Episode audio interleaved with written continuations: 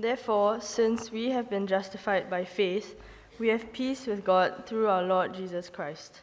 Through him we have also obtained access by faith into this grace in which we stand, and we rejoice in hope of the glory of God. Not only that, but we rejoice in our sufferings, knowing that suffering produces endurance, and endurance produces character, and character produces hope. And hope does not put us to shame, because God's love has been poured into our hearts through the Holy Spirit who has been given to us. For while we were still weak, at the t- right time Christ died for the ungodly. For one will scarcely die for a righteous person, though perhaps for a good person one would dare even to die. But God shows his love for us, in that while we were still sinners, Christ died for us. This is God's word.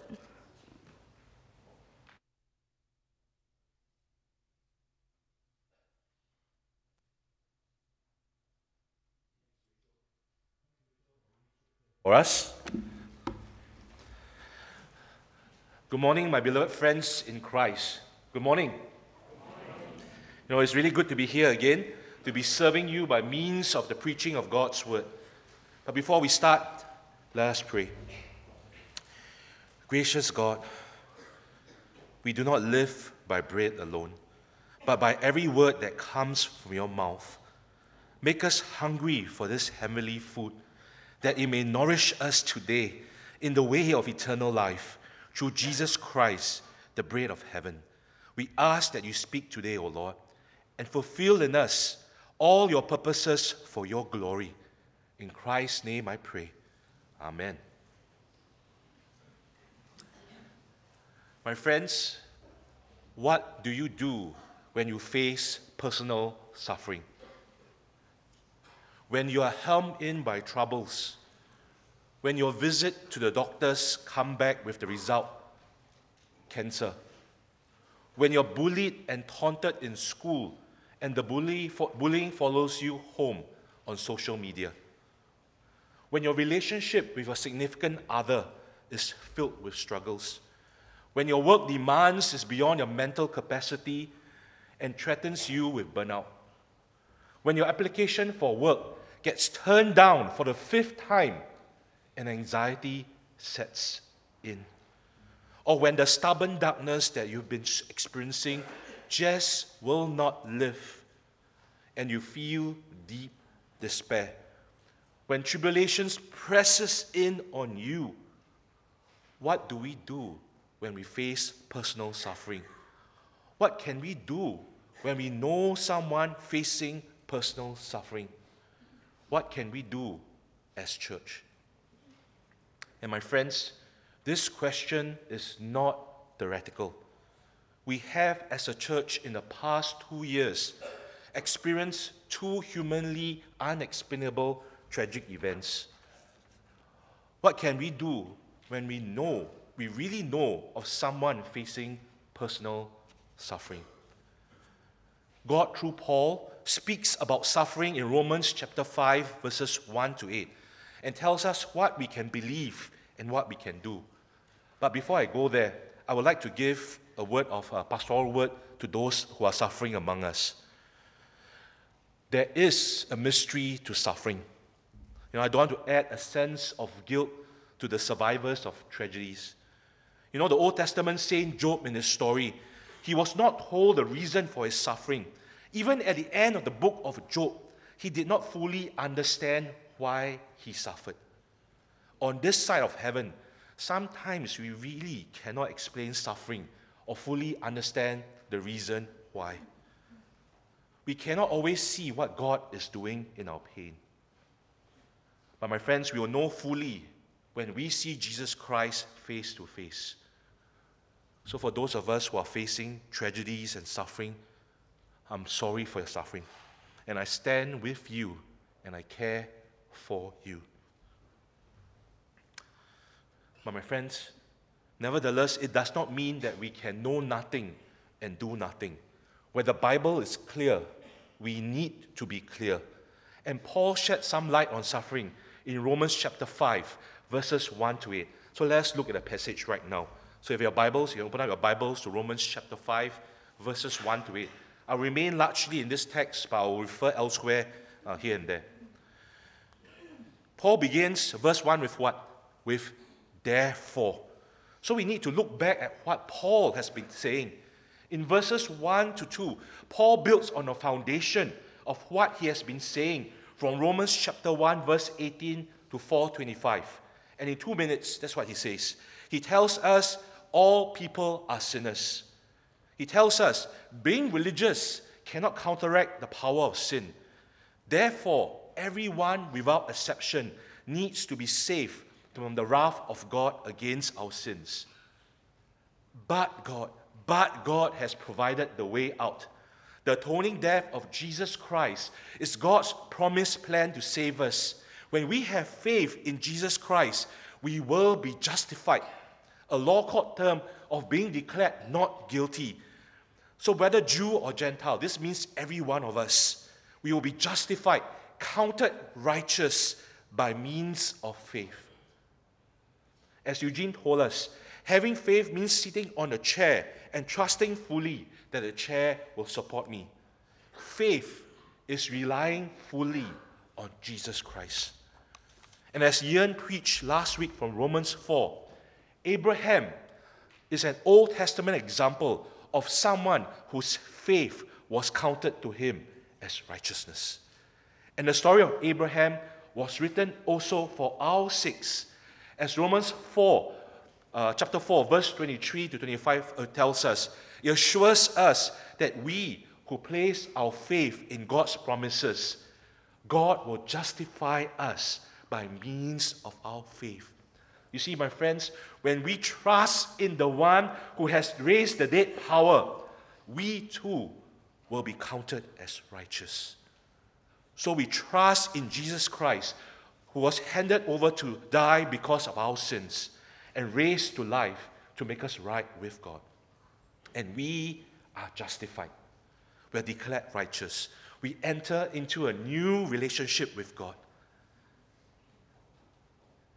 So, for those of us who are just joining us, this is a two minute summary of where we have been in our messages in Romans.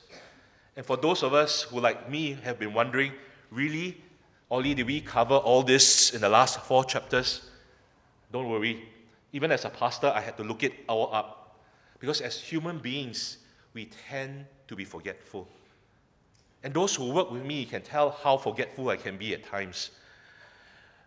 And I think Paul knows that human beings, we all tend to be forgetful. So he summarizes and reminds us of what God has been doing in verses 1 and 2.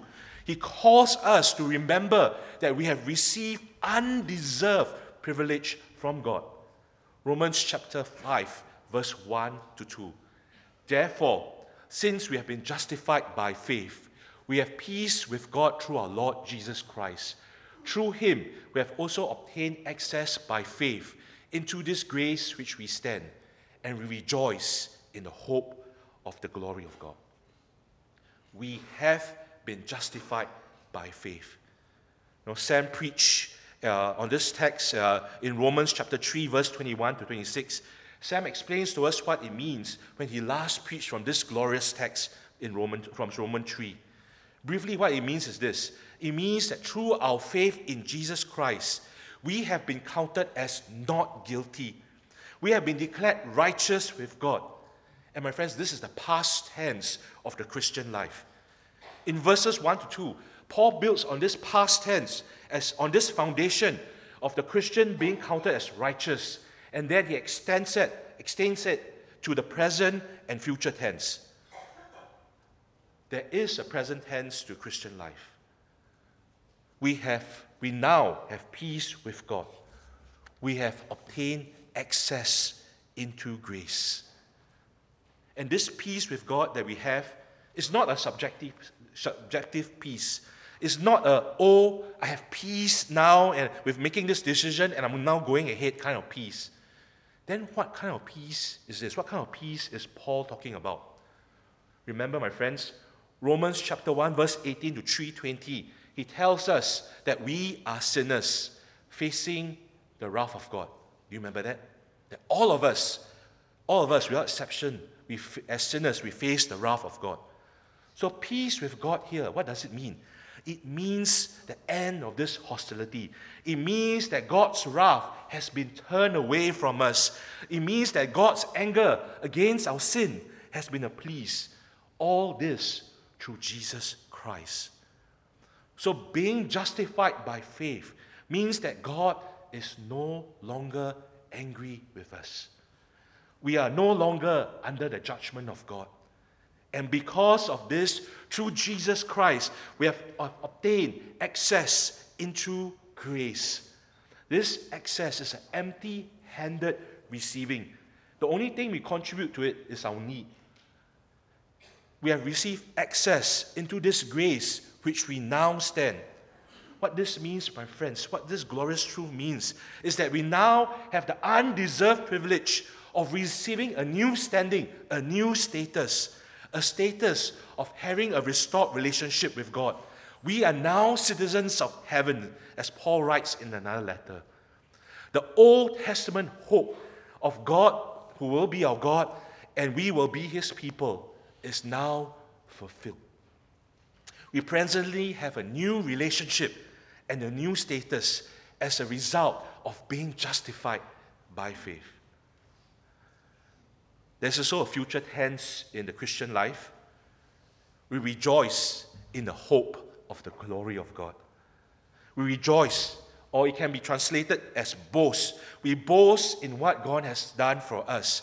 We no longer boast in our own privilege, our own knowledge, or moral achievement, for all such boasting is excluded.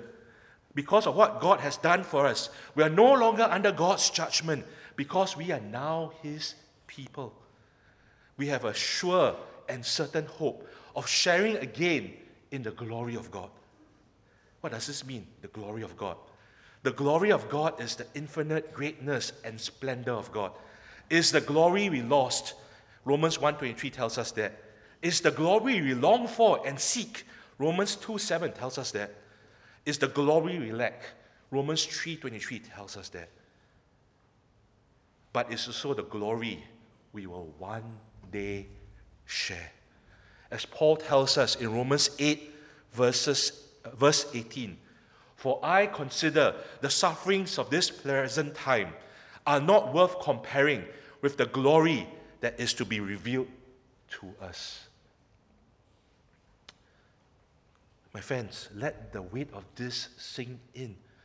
We get to see and share in God's glory as we spend eternity in the new heavens and the new earth with great delight and joy in the presence of God. My friends, isn't this such a wonderful two verses? This is a summary of the gospel of Jesus Christ. Paul writes to remind us of our new definite standing, our new definite status, and of our assured certain hope. What does this mean for us when we face present suffering? This means for us is that we need to remind ourselves who we are now in Jesus Christ and the hope that we have in Him. We need to keep telling us the truth, truth from God's Word, because in the midst of our suffering, our eternal voices often tells us lies, tells us lies about ourselves. Also, many times when we struggle, the temptation is to isolate ourselves from other believers. And I urge you, my friends, those who are suffering, do not do that. Come and be part of the church. Come every Sunday for service. Come for our CGs and our Bible studies. Come even when you don't feel like it. Come to church. Come to church to be reminded by others of who we are in Christ and what we hope for. Let the messages, the songs, the Bible studies speak truth into our lives, especially when we are in the midst of our struggles. And what does this mean for the rest of us? You know, the elders, when we meet, we go through the membership roll monthly. So we have a list of names of people, we go through them, we pray through them, and one of the things that we do is we watch out for those who are irregular or absent from church. Because oftentimes, being absent from church can often mean that a member is struggling. And then we'll follow up and contact them. But, friends, as you look around now, there are close to 400 to 500 or so attenders in our Sunday service.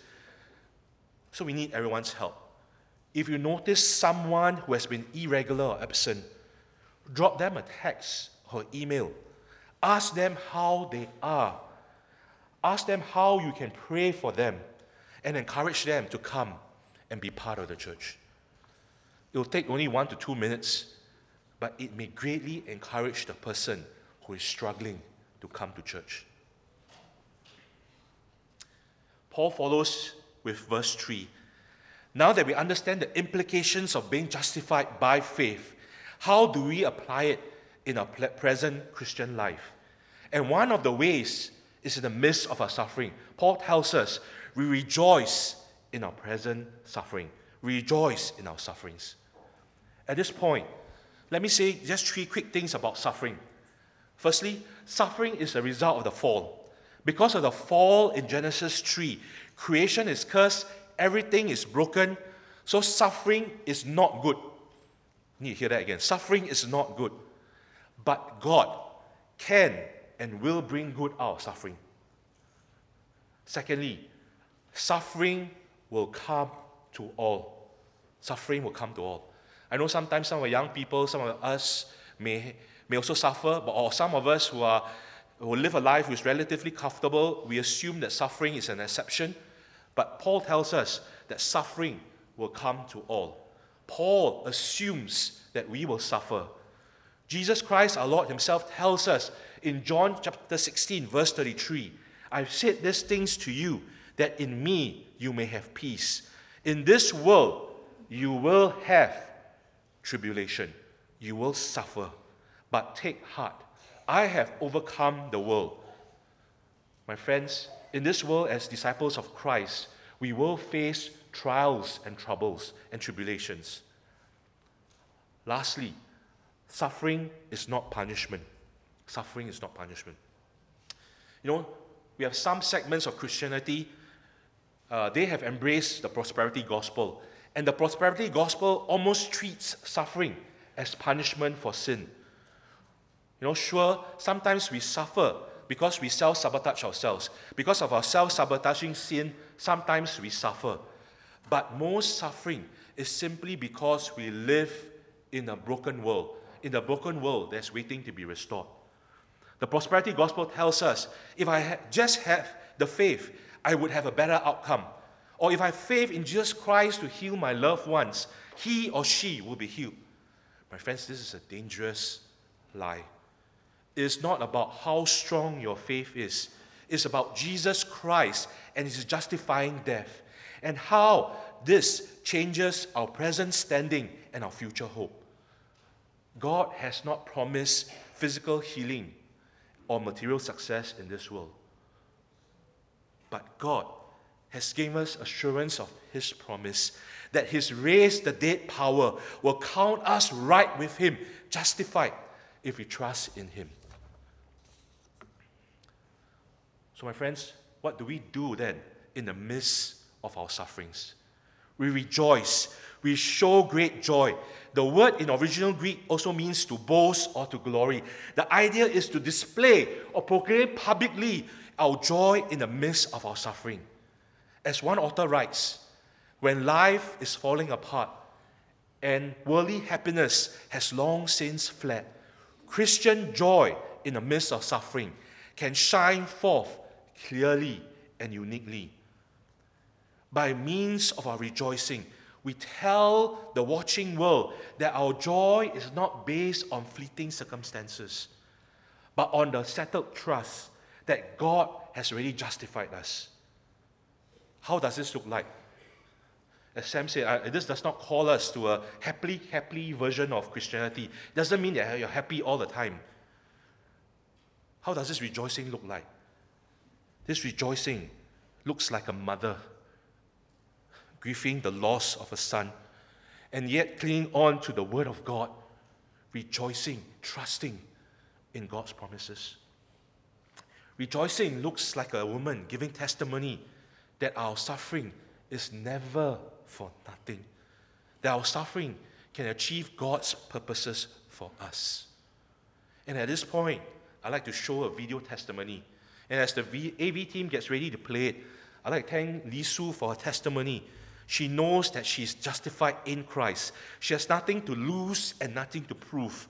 So she can be open with her struggles with depression, with the stubborn darkness that will not live. And thank you, Stanley, for doing the video as well. Are we ready, team? Can we play the video?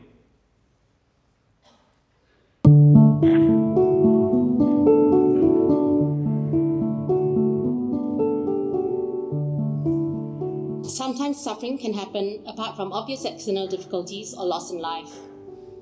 Nine years ago, I had a healthy one month old baby, a sparkling three year old girl, a husband with a good job, and a house. I was fortunate. I had a good life filled with many blessings. I sank into depression. The suffering was in my mind, and the world looked bleak to me. Everything was hopeless, black, and very painful. The despair was overwhelming. So much so that I thought that death might be preferable to life. My life looked great and abundant from the outside, but inside all I could see was emptiness, dread, futility, fear. Depression is an illness that affects 10% of the population. Sometimes it happens just once in a person's life, but for others of us, the dark periods keep popping up. The suffering and depression is real. You can't simply just get over it. My first episode lasted for five months before I started medication and crawled out of the pit. Over the last nine years, I've had on average one to two episodes a year, each lasting over a month. I'm currently on two medications for maintenance, and a third one I add on whenever I have an episode. Mine is a chronic, probably lifelong disease. My best friends are those I've made when I've been depressed. People care deeply and are eager to help. Reach out and ask for help if you're suffering from any cause. The church is mostly a safe place, and some people may not understand or may say wrong things that hurt. Just move on. Tell someone else what's going on and how you're feeling. You may find a treasure. And if you see me looking glum and empty, ask me, Are you okay? If I say I'm depressed, don't run away. Give me a hug and say you'll pray for me. It really helps. So thank you to all my friends here who love, support, and pray for me whenever I'm down.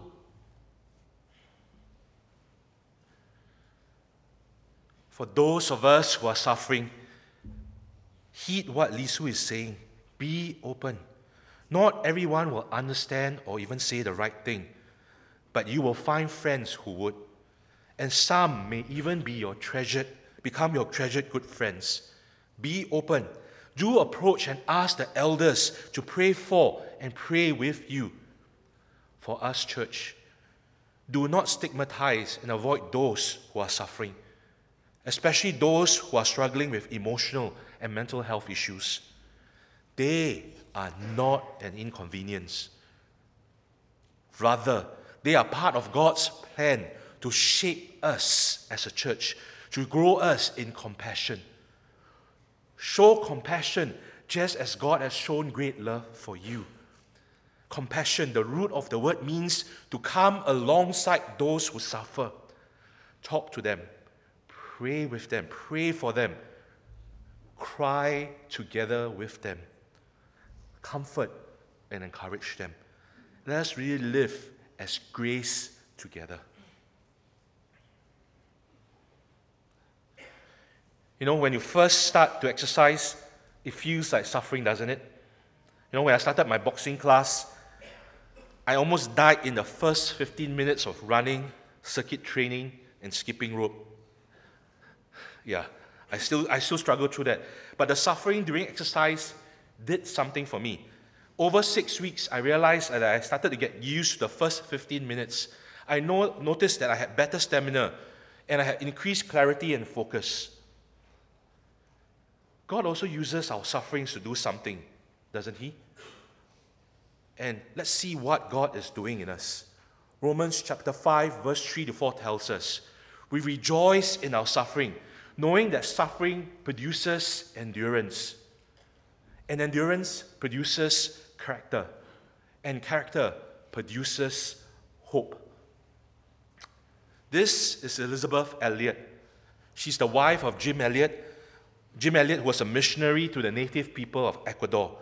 In 1956, she stood by her shortwave radio in the jungle of Ecuador and heard the terrible news that her husband, Jim, was missing.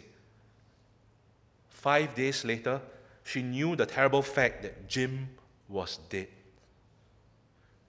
How can a God who is loving allow such a thing to happen? Through her suffering in the midst of this tragedy, Elisabeth learned who God is in a way she could not never have known otherwise. She writes in her new book Suffering is an, is an irreplaceable medium through which I learn an indispensable truth God is God.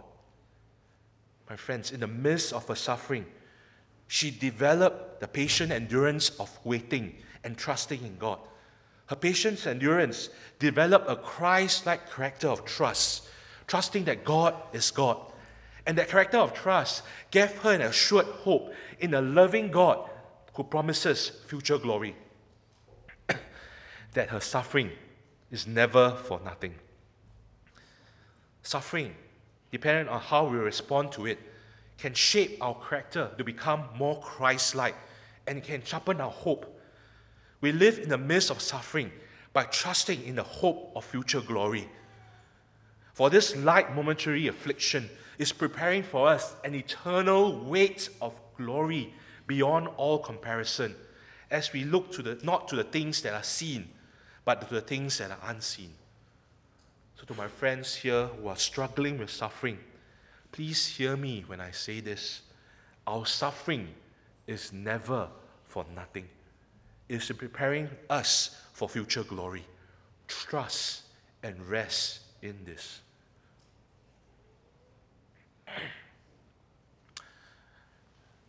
When I personally struggle, uh, when I personally struggle with the darkness that will not live, I will often question whether God is good and whether He loves me. You know, the three great truths about God are God is good and He loves us, God is wise and there's great wisdom in what God does, God is in control, and everything that happens is part of His plan. When I struggle with the stubborn darkness, I do not question whether God is wise or whether God is control. My struggle is to believe that God is good and that He loves me. And my friends, this is where verses 5 to 8 is such a healing word to my struggling soul. God knows that those of us who struggle with suffering need to hear these words, and He inspired Paul to write. And hope does not put us to shame because God's love has been poured into our hearts through the Holy Spirit who has been given to us. For while we were still weak, meaning utterly helpless, at the right time, Christ died for the ungodly. For one will scarcely die for a righteous person, though perhaps for a good person, one would even one would dare even to die. But God shows his love for us. While we were still sinners, Christ died for us. Paul tells us that this hope that we have in Jesus will not lead to disappointment. It will not lead us to shame. And he grounds this statement in God's love for us. Because God loves us, our hope for future glory will not be disappointed. He tells us that God has really demonstrated how dearly He loves us. And He gives proof of this both in our subjective experience and in an objective truth. Verse 5 describes the subjective experience. God's love has been poured into our hearts through the Holy Spirit who has been given to us. What does this mean? What does this mean? Paul tells us that the Holy Spirit who comes and dwells in us when we trusted in Christ Jesus will fill our heart with God's love. You speak to Christians who have experienced deep suffering, and many can tell of personal stories of times when they will mysteriously get a profound sense and feeling of God's love for them. They get a sense in, in, in, in the spirit, in the inner self, that God tells them, I love you. This experience is the work of the Holy Spirit. He gives us assurance that God loves us. My friends, God's Spirit also works through God's people. And in my last bout of experiencing this stubborn darkness, of feeling down and depressed, in one day, I received a phone call, a meal, and had someone bring me a home cooked, uh, uh, uh, phone call, an email, and had someone bring me a home cooked meal. The phone call was from a pastor friend who felt a prompting to call and pray for me as he sensed that I may have been struggling. The email was a reply from a dear brother in church who will be getting married soon. While exhorting me to stay faithful to God, he wrote, he wrote this sentence Whether we are single or married, the Lord loves us all the same. And the meal came from a friend in church who brought comfort food in the form of a home cooked meal to comfort me. My friends, this is subjective personal experience. It does not turn out the same way for everyone. But God's word tells us in the different ways for different people, God is telling us, I love you dearly.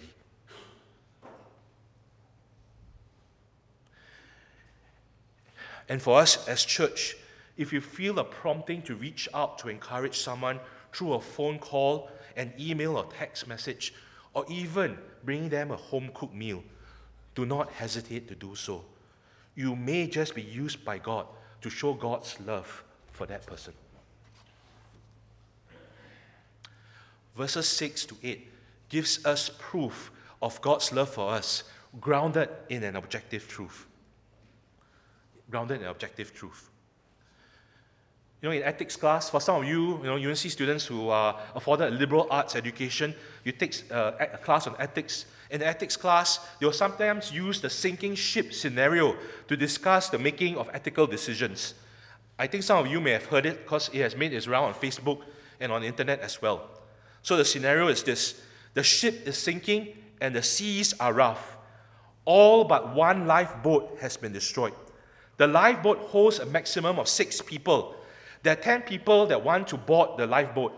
The four individuals that, who do not board the boat will certainly die. So, who do you save? And some variations on the list of 10 people includes a medical doctor whose research will save many lives, and a convict sentenced to life imprisonment for crimes committed. And when this scenario is given, almost inevitably, people will vote to save the good doctor and leave the convict to die.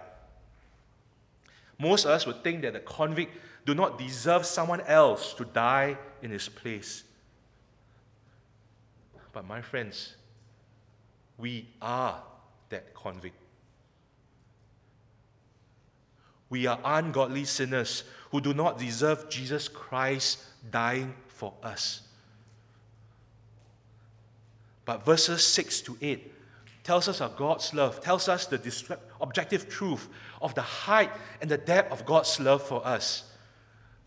God shows his love for us in that, while we were still sinners, Christ died for us. Christ's death on the cross of Calvary death on the cross of Calvary to save us, assures us of God's love for us. So, my friends, in the midst of suffering, know that God loves you. God dearly loves you.